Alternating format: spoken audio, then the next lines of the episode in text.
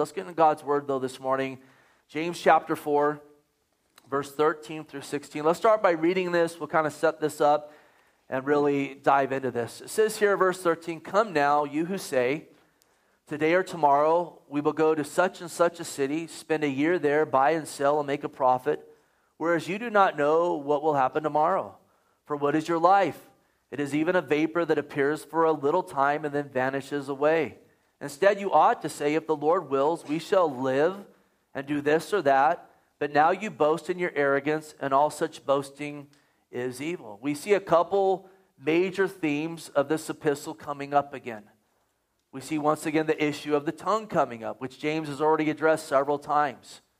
Previously, James, in addressing the tongue, talked about things that were said. And he talks about that to a degree here as well, but he's emphasizing more things that are not said, saying we're going to do this or that without saying the Lord wills, with removing God from the equation. And listen, our mouth reflects our heart.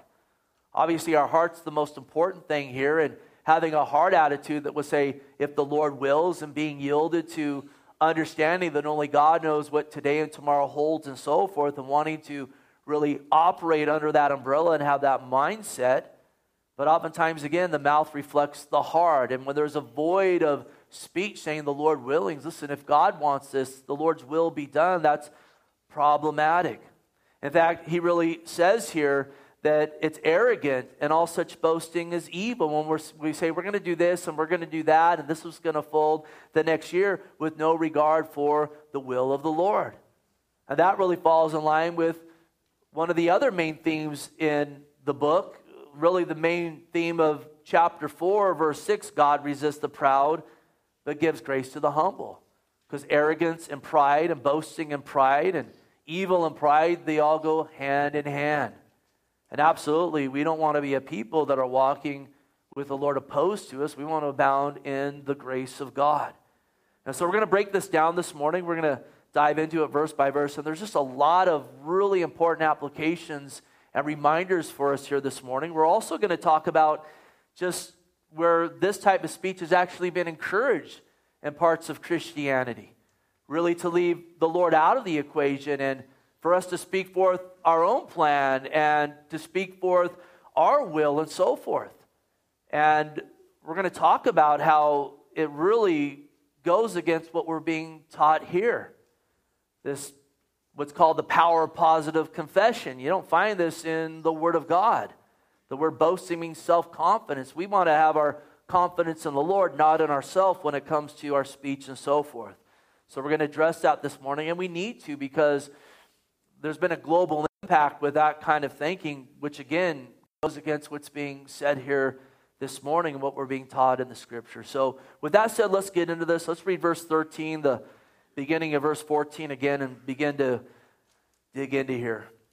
It says, Come now, you who say, Today or tomorrow we will go to such and such a city, spend a year there, buy and sell, and make a profit, whereas you do not know what will happen tomorrow.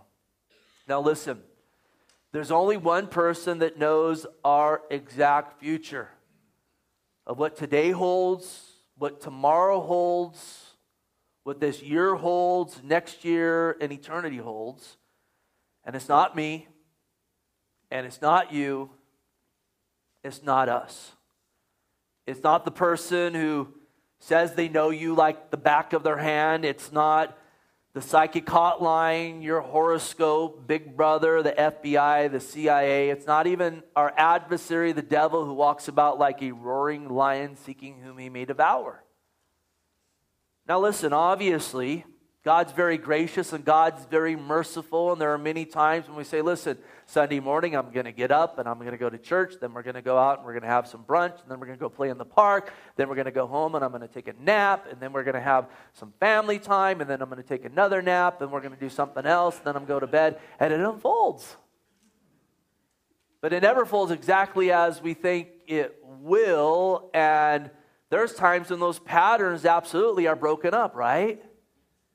I mean, you might have that plan right now that after church we're going to jump in the car and we're going to go down and we're going to, you know, have a nice breakfast or something. And meanwhile, your car's got a flat tire right now in the parking lot. Now, hopefully that's not a prophetic word for anybody. I hope you don't have that, but we it happens, right? Sometimes a wrench is thrown in the spokes, so to speak. And we don't know what today holds or what tomorrow holds. But listen, there's one who does. He knows everything, every exact detail of what the rest of this day holds. And not just in a general sense, he knows the exact details of what this day holds and tomorrow holds for every single one of us. Matthew 10:30 we're told that the Lord knows the number of hairs on our head. And that's not just said figuratively, that's literal. God knows the number of hairs on your head. I don't know if there's a hair meter in heaven or whatever, but the Lord knows it. In fact, he knows all things, 1 John 3:20. And it's not just that he knows all things right now upon the earth, right this exact moment. But he knows all things right now, and he also knows all things that will unfold. And it's not just him guesstimating or kind of having a vague idea of what will happen. He knows every single detail of what is going to unfold and what is going to happen. And we don't. But he does know these things. Notice Isaiah 46 9. Remember the former things of old, for I am God and there is no other. I am God, and there is none like me. Amen? Amen. Verse 10 declaring the end from the beginning, and from ancient times things that are not yet done, saying, My counsel shall stand, and I will do all my pleasure, calling a bird of prey from the east, the man who executes my counsel from a far country. Indeed, I have spoken it, I will also bring it to pass. I have purposed it, I will also do it. And what's wonderful about God's word is that the things he says he's going to do, he does. And as we open up God's word, we see that, listen, a good portion of the word of God's prophetic. It's things that are prophesied that have been fulfilled and are being fulfilled. And we see things coming together that's indicating things that are about to be fulfilled. I mean, we open up the scriptures and we see in Genesis chapter 3, after man sins in the garden, after man chooses to go his own way, after man says, I'll be my own God, even after God already warned man, if you do this, the day you do it, you're going to die. There's going to be separation from me, the giver of life, and you're going to be in a place of spiritual death and physical death setting. And immediately after that, the Lord prophesies to man about the Savior of the world who's going to come. And he says to Satan, I'm going to put enmity between you and the seed of the woman, indicating that the Savior would come via a virgin, as the Holy Spirit would overshadow her, so that Christ could be born the Son of Man to be able to die for the sins of men, but also be born the Son of God and be born without a sin nature. Because a sinner can't die for sinners. And then he says the serpent is going to bruise his heel, indicating the type of death he would die. Indeed, Jesus was bruised for our iniquities upon the cross of Calvary. That's part of the gospel. But he says this Messiah is going to crush the serpent's head. And indeed, when Christ rose from the grave, he defeated sin, death, and Satan. He crushed the enemy's head. That prophecy given right there in Genesis 3 fulfilled some 4,000 years later. And then great detail about the life of Jesus Christ, over 300 prophecies fulfilled. The odds of that being astronomical, really numbers that we don't even know how to pronounce and so forth, with so many zeros behind them, the odds of these things unfolding. So many people in the genealogy of Christ, and you can look back and track it, but as you're looking back, look before it, and you see prophecy concerning different individuals that they be part of that messianic line, and indeed it unfolded just as God said that it would. The exact place where the Lord would be born, the type of ministry he would have in healing and deliverance and the proclamation of the gospel. Again, the type of death he would die, detail given concerning crucifixion before it was ever even invented by men. And then again, the details concerning his resurrection, even his betrayal, and so forth.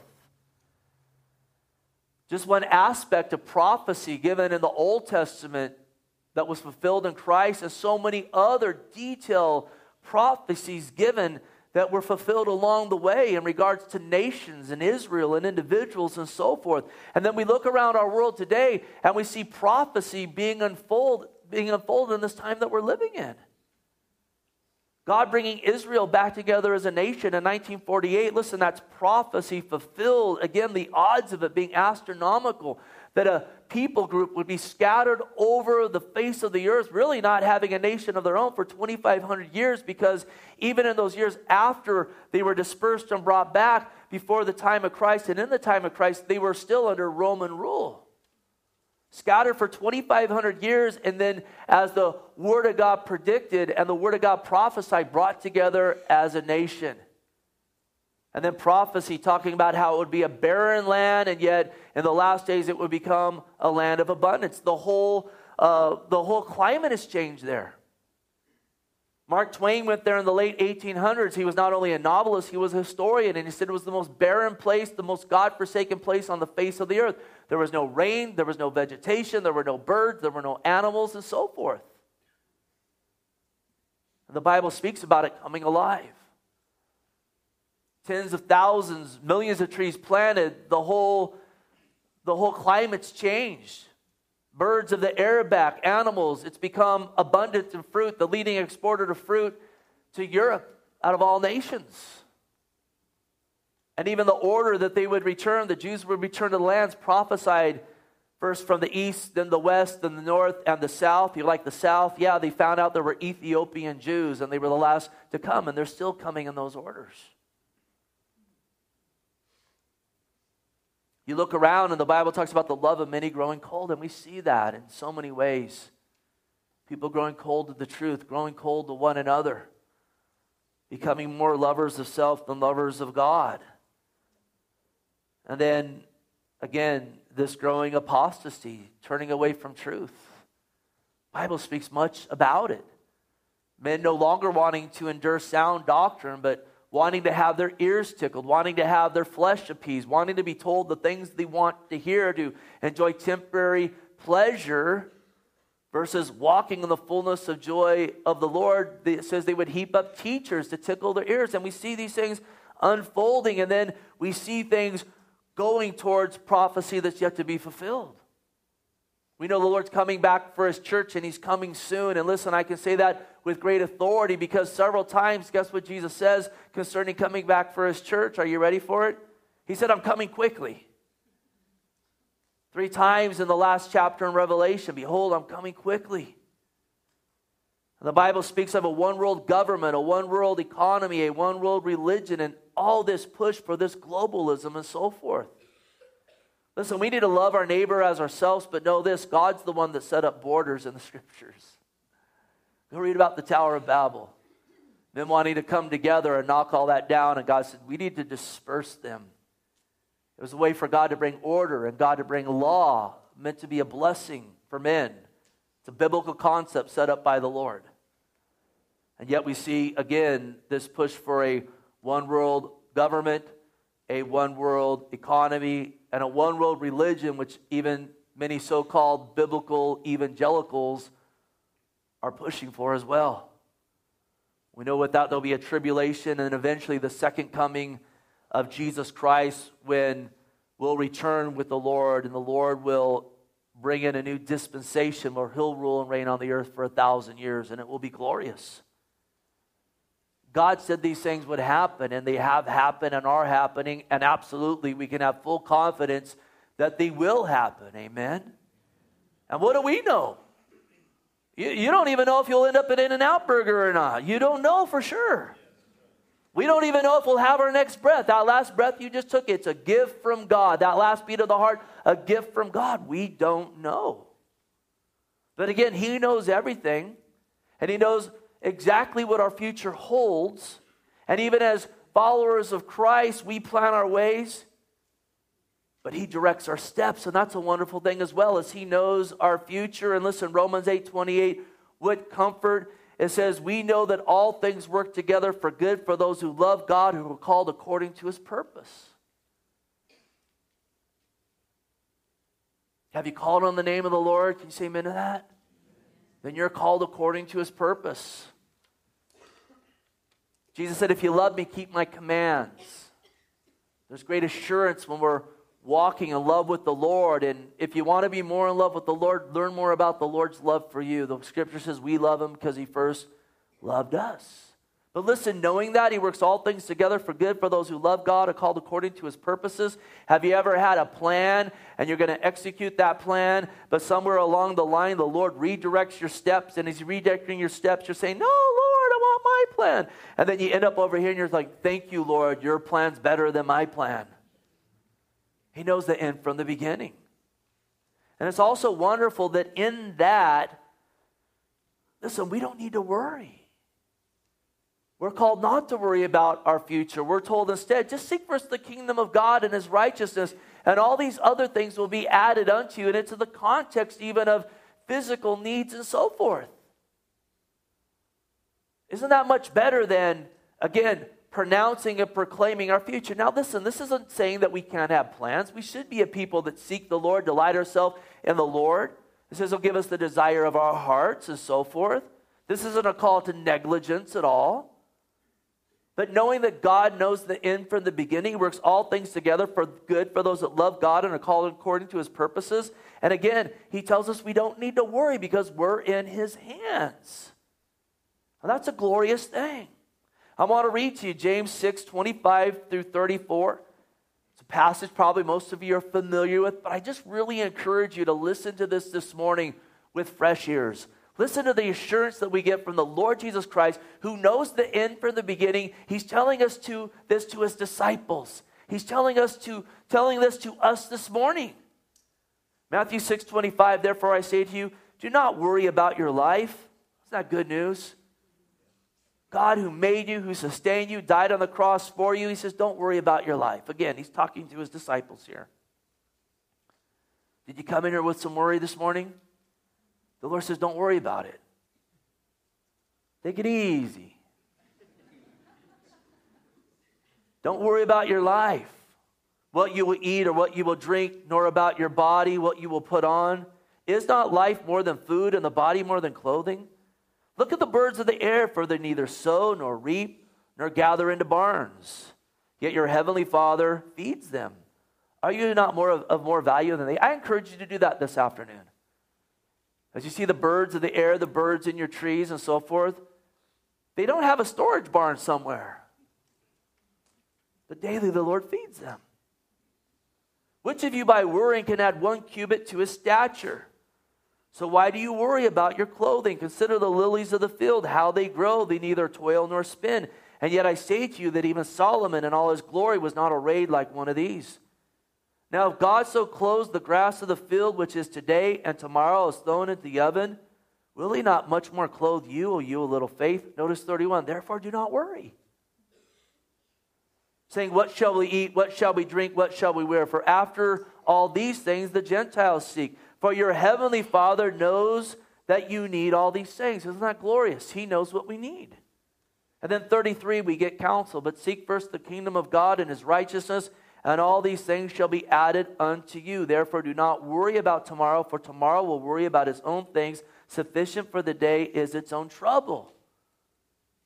So the Lord knows the end from the beginning is telling us listen, don't worry about it. Just seek me first, and you can rest in me.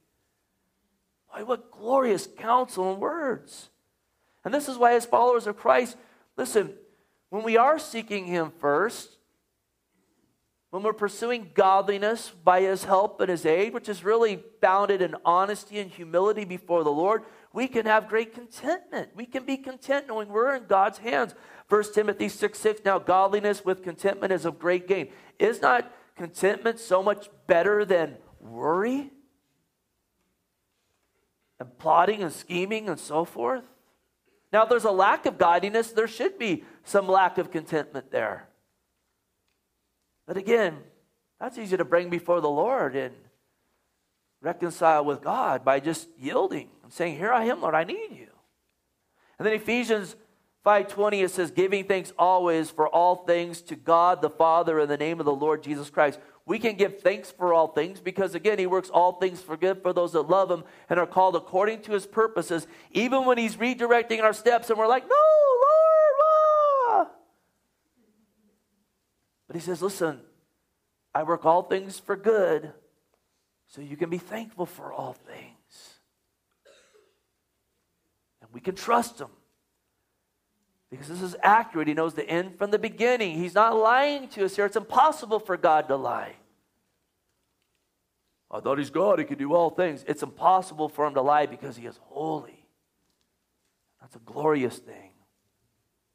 And see, we are utterly foolish and prideful not to acknowledge these things and walk in them, and even more foolish and arrogant to pronounce our plans as if our will will be done.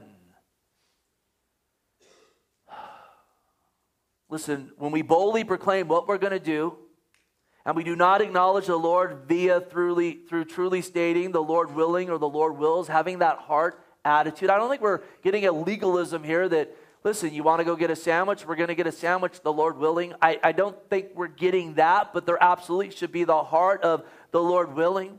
And absolutely, listen, it should be sprinkled into our speech, the Lord willing, absolutely. But when we don't do that, at the worst, we're falsely deifying ourselves because we're pronouncing plans and we don't even know what tomorrow holds or today holds. And listen, uh, at the least, we're not honoring God and we're leaving Him out of the equation. We don't want to do that, do we? And think about it. When was the last time, again? Maybe you nailed the day, it happened just as you said it would. But when was the last time a year unfolded exactly as you said that it would? I mean, think about where we are even right now with the water situation. I know the year before last, they're like, El Nino is coming. You know? El Nino is going to solve all our problems. Remember that? What we've been praying for, El Nino is on his way. El Nino never El showed up. He didn't. And they're like, oh, what's going to happen? And yet, even the Word of God says God sends the rain on the wicked and righteous alike. Promise the Lord gives. And El Nino did not come, but now they call it the, the Pineapple Express. and oh my goodness, in like two months, they're like, all the reservoirs are overflowing and so forth. And it's interesting, like some people are, they seem upset about it and angry about it. We're still in a drought. We're abnormally dry. And this, there's nothing normal about this. There's like 85 feet of snow in the Sierras, and we're abnormally dry. I think it's actually about 30 feet, but but not as we plan, right? And the rain's a good and a wonderful thing. Praise God, man. He is gracious and merciful to us. But see, God did know that. He knew El Nino was not going to come, but the Pineapple Express was going to come. Indeed, it did.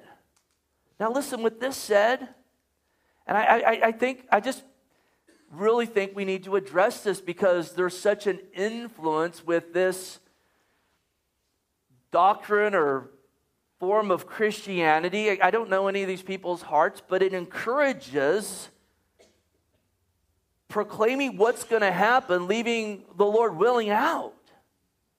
And it's not off in some corner somewhere, it's all over television. It's really promoted and very popular amongst most televangelists. And it used to be kind of in a way distant, kind of far off, you know what, over the top group. But now you see this mainstreaming and individuals coming together that would never even want to be on a stage with some of these people because of the heresy they teach, not wanting to associate it, not wanting to really endorse them by sharing a pulpit with them, you see this abounding. And it's called the Word Faith Movement. And the name itself says it all. It's not the Word of God Faith Movement, it's the Word Faith Movement. And I'm very familiar with this because I grew up in it. I had an uncle that was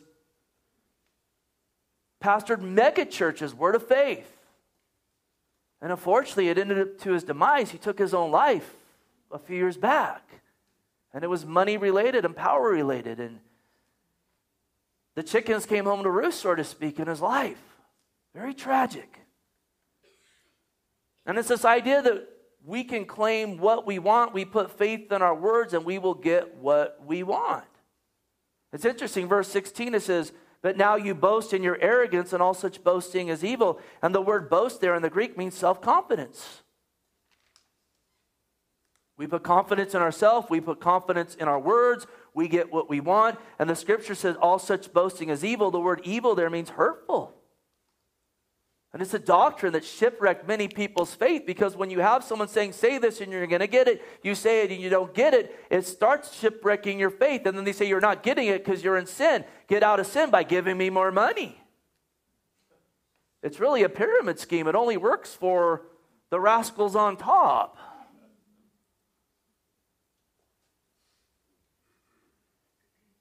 And again, there's nothing about the Lord willing. This is from the Berean Research. It's a website, a Facebook page. Encourage you to get familiar with it. Very sound. It says here, word faith. The supporters of this movement believe that faith works like a mighty force or power. Through faith, we can obtain anything we want health, wealth, success, whatever. However, this force is only released through the spoken word. As we speak the words of faith, power is discard, discharged to accomplish our desires. Kenneth Hagin's theme, as found in his booklet, How to Write Your Own Ticket with God, could be summarized as follows. Kenneth Hagin, he's one of the fathers of this. He was influenced by E.W. Kenyon, um, other people that were very new agey. But he wrote this booklet, How to Write Your Own Ticket with God. That sound very biblical? In the opening chapter titled Jesus Appears to Me, Hagin claims that while he was in the Spirit, just like the Apostle John on the island of Patmos, a white cloud enveloped him and he began to speak in tongues. Then the Lord Jesus himself appeared to me, says Hagin. He stood within three feet of me, and after what sounded like casual conversation about such things as finances, ministry, and even current affairs, so him and Jesus, they're shooting the breeze here. Probably talked about El Nino and whatnot. Jesus told Hagin to get a pencil and a piece of paper. Then he instructed him to write down one, two, three, four. Jesus then allegedly told Hagin, if anybody anywhere will take these four steps or put these four principles into operation, he will always receive whatever he wants from me or from God the Father. These are quotes from him. That includes whatever you want financially. The formula is simple say it, do it, receive it, tell it. Some more detail. Step number one is say it. Positive or negative, it is up to the individual according to what the individual says that he shall receive. Step two, do it. Your action defeats you or puts you over. According to your action, you receive or you're kept from receiving. Step number three is receive it. We are going, we, we are to plug into the powerhouse of heaven. Faith is a plug, praise God, just plug it in. Step four is tell it, tell it so others may believe it. The final step may be considered the Faith Movement's outreach program. They start saying it as it's factual, even though it's not. My uncle, before he had passed away from, again, tragically taking his own life, he had pastored these mega 5,000 member churches and so forth. But see, when they run you out, scandal after scandal, your church gets smaller and smaller. And the last one he pastored was maybe about six, 700 people, but for him, that was nothing. And I remember talking to him about a year before he took his own life, and he kept saying, We have 50 pastors on staff. We have 50 pastors on staff. Didn't have five pastors on staff. I'm thinking, what's this guy talking about? He's delusional. And then it dawned on me, he's trying to speak it into existence. Here's an example of this. This is a quote from Marilyn Hickey. She's one of these word of faith individuals. Quote, What do you need? Start creating it. Start speaking about it. Start speaking it into being. Speak to your billfold. Say, You big, thick billfold full of money. I'm, I'm quoting. Speak to your checkbook. Say, You checkbook, you. You've never been so prosperous since I own you. You're just jam full of money. Okay, that went forth on TBN. That wasn't like the New Age Network over here. Well, maybe it is. I don't know. And again, I, I don't know. I, I, I don't know Kenneth Hagin's heart. I don't know Marilyn Hickey's heart, but I do know this. This is opposed to what we're being told here, right, in Scripture.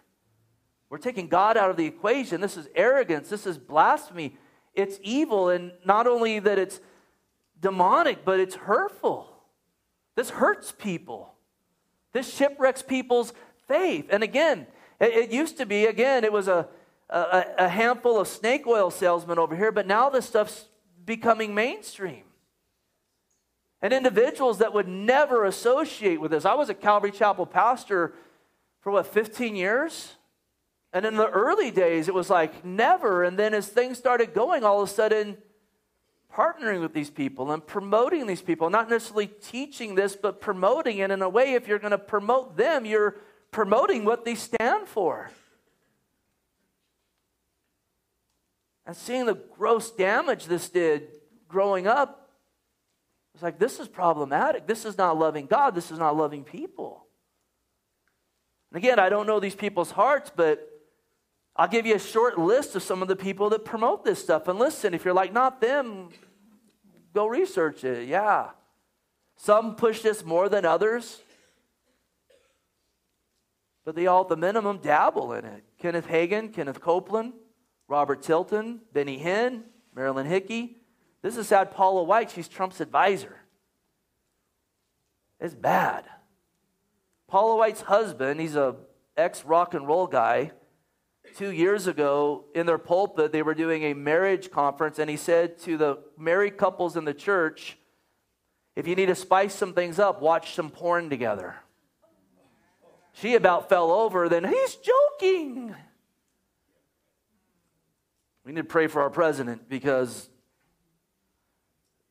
th- that, that is not someone you want getting counsel from. Joyce Myers teaches these things. Paul and Jan Crouch, Oral Roberts, one of the fathers of it. John Avanzini, Jerry Savelle, Morris Cerullo, Joel Osteen. Brian Houston from Hillsongs. He wrote a book, God Wants You to Have More Money. Joseph Prince, John Hagee, T.D. Jakes, Bill Johnson from Bethel and Jesus Culture and all that. Creflo Dollar, Mark Batterson wrote that book, The Circle Maker. Priscilla Shirer, The War Room. Christina Caine, Carl Lentz, Judah Smith. It goes on and on. Again, some more than others, but they all teach elements of this. And again, now it's mainstreaming. Calvary Chapel is bringing these people in to teach and so forth. Southern Baptists doing this, who before said, no, you know what, you, this, is, this is harmful to the people here. We love people, we love truth. And I don't know if that's because no one wants to be against anything. They don't want to be a bad guy. But again, many of these people as well, they're the leading people for the ecumenical, let's go partner with everybody and kumbaya. There's, you know, we're all one globalist and whatnot. Listen to 2 Peter 2 1 and tell me if this does not fit this to a T. But there were also false prophets among the people, even as there will be false teachers among you who will secretly bring in destructive heresies, notice here, even denying the Lord. And when you're saying you can speak, anyone, anywhere, they can speak in the future what they want, that's denying the Lord. Because we're told here in James, you better say the Lord willing, and if you don't, it's boastful and it's arrogant and it's prideful. That is denying the Lord. Is that denying Him as their Savior? I'm going to let the Lord sort that out, but it's denying the Lord at the minimum in this sense denying the Lord who bought them and bring on themselves swift destruction. And again, I, have seen it. Seen it in my own family. I've seen the carnage left behind, even from the promotion of this stuff in my own family. I have cousins and others that have no, nothing to do with God, in part because of this nonsense right here. It goes on to say, by covetousness they will exploit you and deceitful words. For a long time their judgment has not been idle and the destruction does not slumber. And again, listen.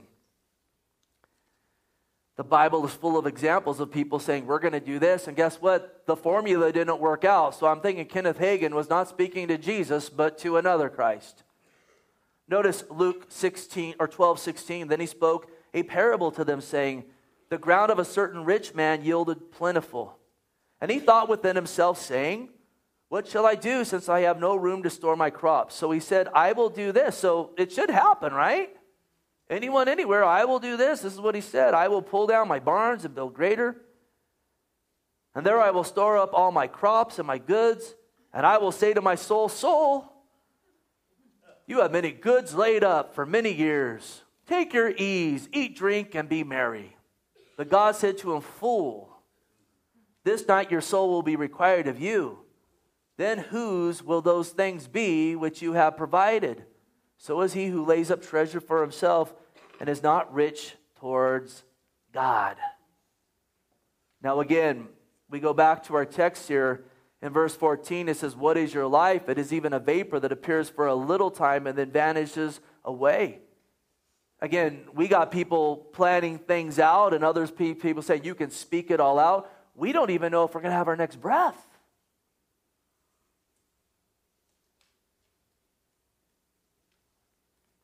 all these plans. I, don't even, you know what? Will we have another heartbeat? You're like, well, I've had this many at this point, so certainly I'll have more. But listen, the time's going to come when we're not. And this, again, is because man chose death. Man chose to be his own God, wanted to be his own God, and he brought a death sentence forward. But Jesus Christ came and he died for us to make that way of salvation. But the Bible says that our life is very, very short compared to eternity. It's like a vapor that comes and goes. And I would have to think all of us this morning had some vapors before us. Maybe it's when you poured your morning coffee or tea and that vapor came out, or you got your breakfast, those eggs, and there was a vapor coming off it. You got up, maybe you brushed your teeth and washed your face, took a shower, and there were vapors, right? Maybe it's when you went out the door and there was a vapor that came out. Can you imagine that vapor proclaiming, I'm going to be around all day? Vapors don't last, vapors come and go. And so, how, how much even more arrogant to say, I'm going to do this and that? And it's like, you're a vapor. Can you imagine a vapor saying, Listen, I'm going to go to this city and do such and such and buy and sell and make a profit? It's foolishness. This is why the psalmist wrote in Psalm 39 4 Lord, make me to know my end and what is the measure of my days, that I may know how frail I am. Indeed, you have made my days as a handbreadth, and my age is as nothing before you. Certainly, every man at his best state is but a vapor, Selah, which means you better think about it. Again, every breath is a gift. We don't know when our last one will be, so it's truly arrogant to speak in this type of manner. And again, knowing our time is short, it's all the more. If you haven't called on the name of Christ, today's the day of salvation. It is time to repent and get right with the Lord. And then, absolutely, as believers, we need to be about his business. 1 Peter 4 7, but the end of all things is at hand, therefore be serious and watchful in your prayers.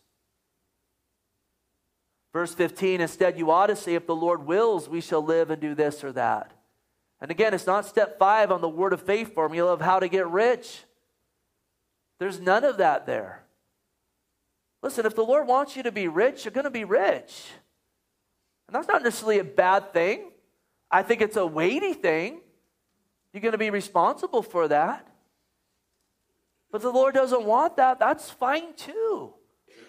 Boy, if you got the Lord, isn't there anything better than that? We're the wealthiest people on the face of the earth this morning with faith in Jesus Christ. So you ought to see if the Lord wills, we shall live. The Lord wills, I'm going to live and do this or that. And again, listen, his plans are better than ours, and that's what makes this even so sweet. Isaiah 55 8, for my thoughts are not your thoughts, nor are your ways my ways, says the Lord. For as the heavens are higher than the earth, so are my ways higher than your ways, and my thoughts than your thoughts. Again, his plans are better. That's why when he's redirecting our steps and we're like, no, he has a better plan. And that's why we want to yield to him and say, okay, Lord, I'm going to yield to you. Let me seek first the kingdom of God. Let me pursue godliness so I can be content and rest in this. Let me not kick against the goads. And I'll tell you, when we say Lord willing and we mean it in our hearts in that place, it brings great glory to Him. Romans 15, 5, now may the God of patience and comfort grant you to be like minded towards one another according to Jesus Christ, that you may with one mind and one mouth glorify the God and Father of our Lord Jesus. And when we're saying the Lord will with our mouth, listen, God is glorified. When we say, I'm going to do this or that, and I got my plans, and when we say, I'm speaking it forward, that's rebellion. God's not glorified in that boastful arrogance. And I'm going to tell you as well listen, I think it serves as a great witness.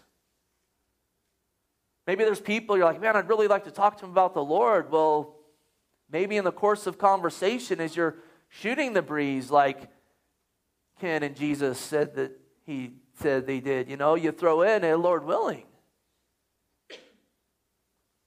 Glorifying God right there.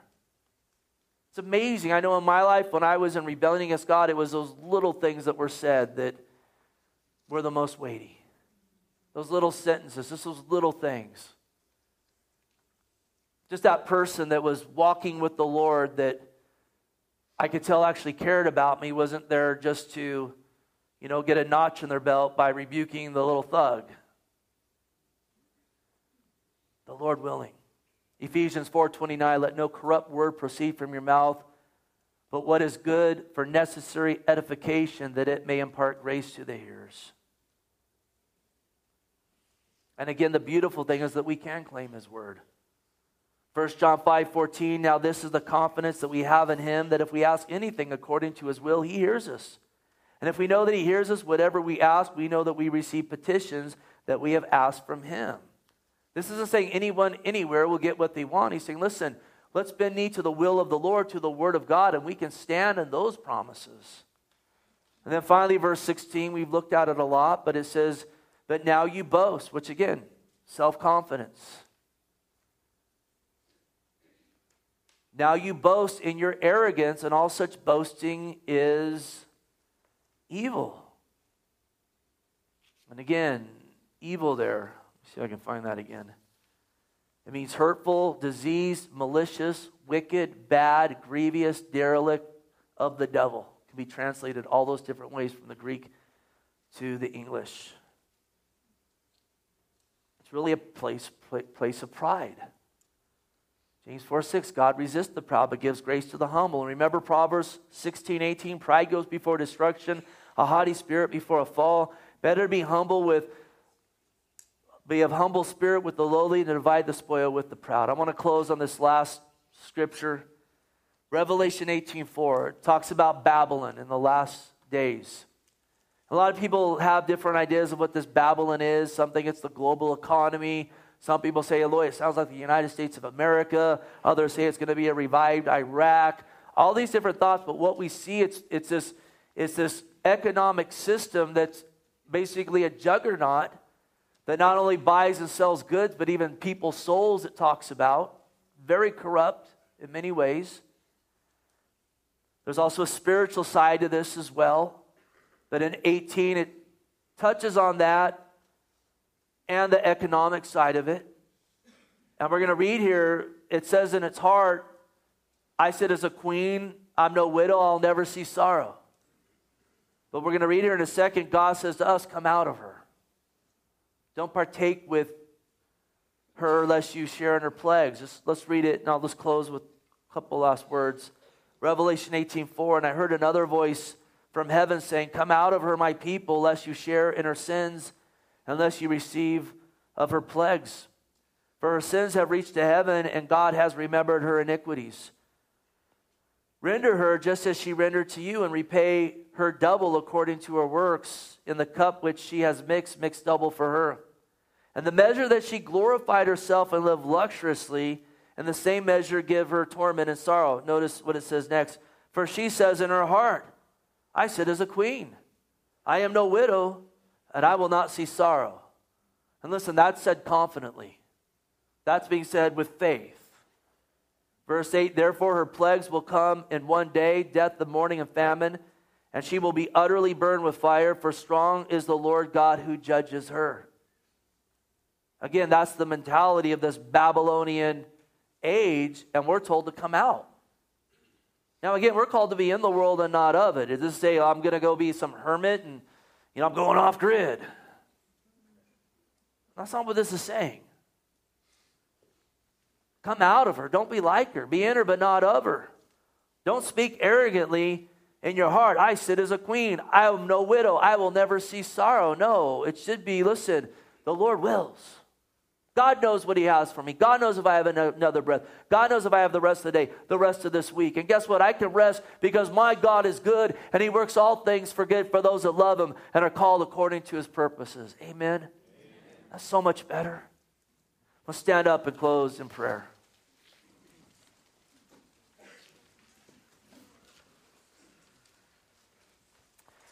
Heavenly Father, indeed, we bless you today and we just thank you, Lord.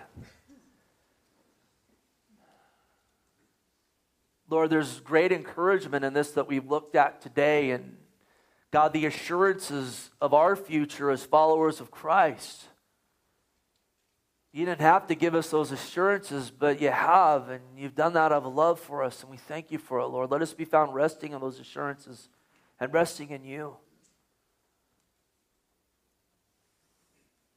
And Lord, we pray this morning that again these truths and principles would renew our mind today, God. And Lord, where we have fallen into error in pronouncing what we're going to do and so forth, God, forgive us for that.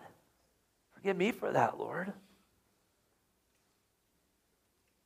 Lord, I pray this morning, God, uh, work will have been done, is being done in our hearts that all the more acknowledges you in all things. That indeed in all we do, we would have the hard attitude the Lord willing. And God, that that will come forth from our mouths as well when it should. We thank you, God, you're not putting us under a legalism here because there's no condemnation for those who are in Christ Jesus. But absolutely, God, we're called to walk in newness of life. And Lord, you've given us that life, and so we do want to acknowledge you in all things. Let your will be done in our hearts and our lives in this fellowship. We praise you. We thank you. And again, if you haven't called on him, today's the day of salvation. Listen, we don't know what tomorrow holds. We don't know what this day holds. But I know this the Lord loves you, and he demonstrated it by dying for you to redeem you out of sin He didn't come to condemn you because we were already condemned, but He came to save, and He saved through His death and resurrection, paying the price of our sin. Have you bent knee to Him? Have you repented? Have you turned from whatever your Lord is to ask Jesus to truly be the Lord of your life, to want to be governed by Him and led by Him according to the Scriptures? Call on Him today because it is true. It's a prophetic word. Whoever will call on the name of the Lord will be saved and whoever rejects him is under condemnation. We thank you, Lord. We praise you. Let's lift our voices to the Lord. Let's give him glory.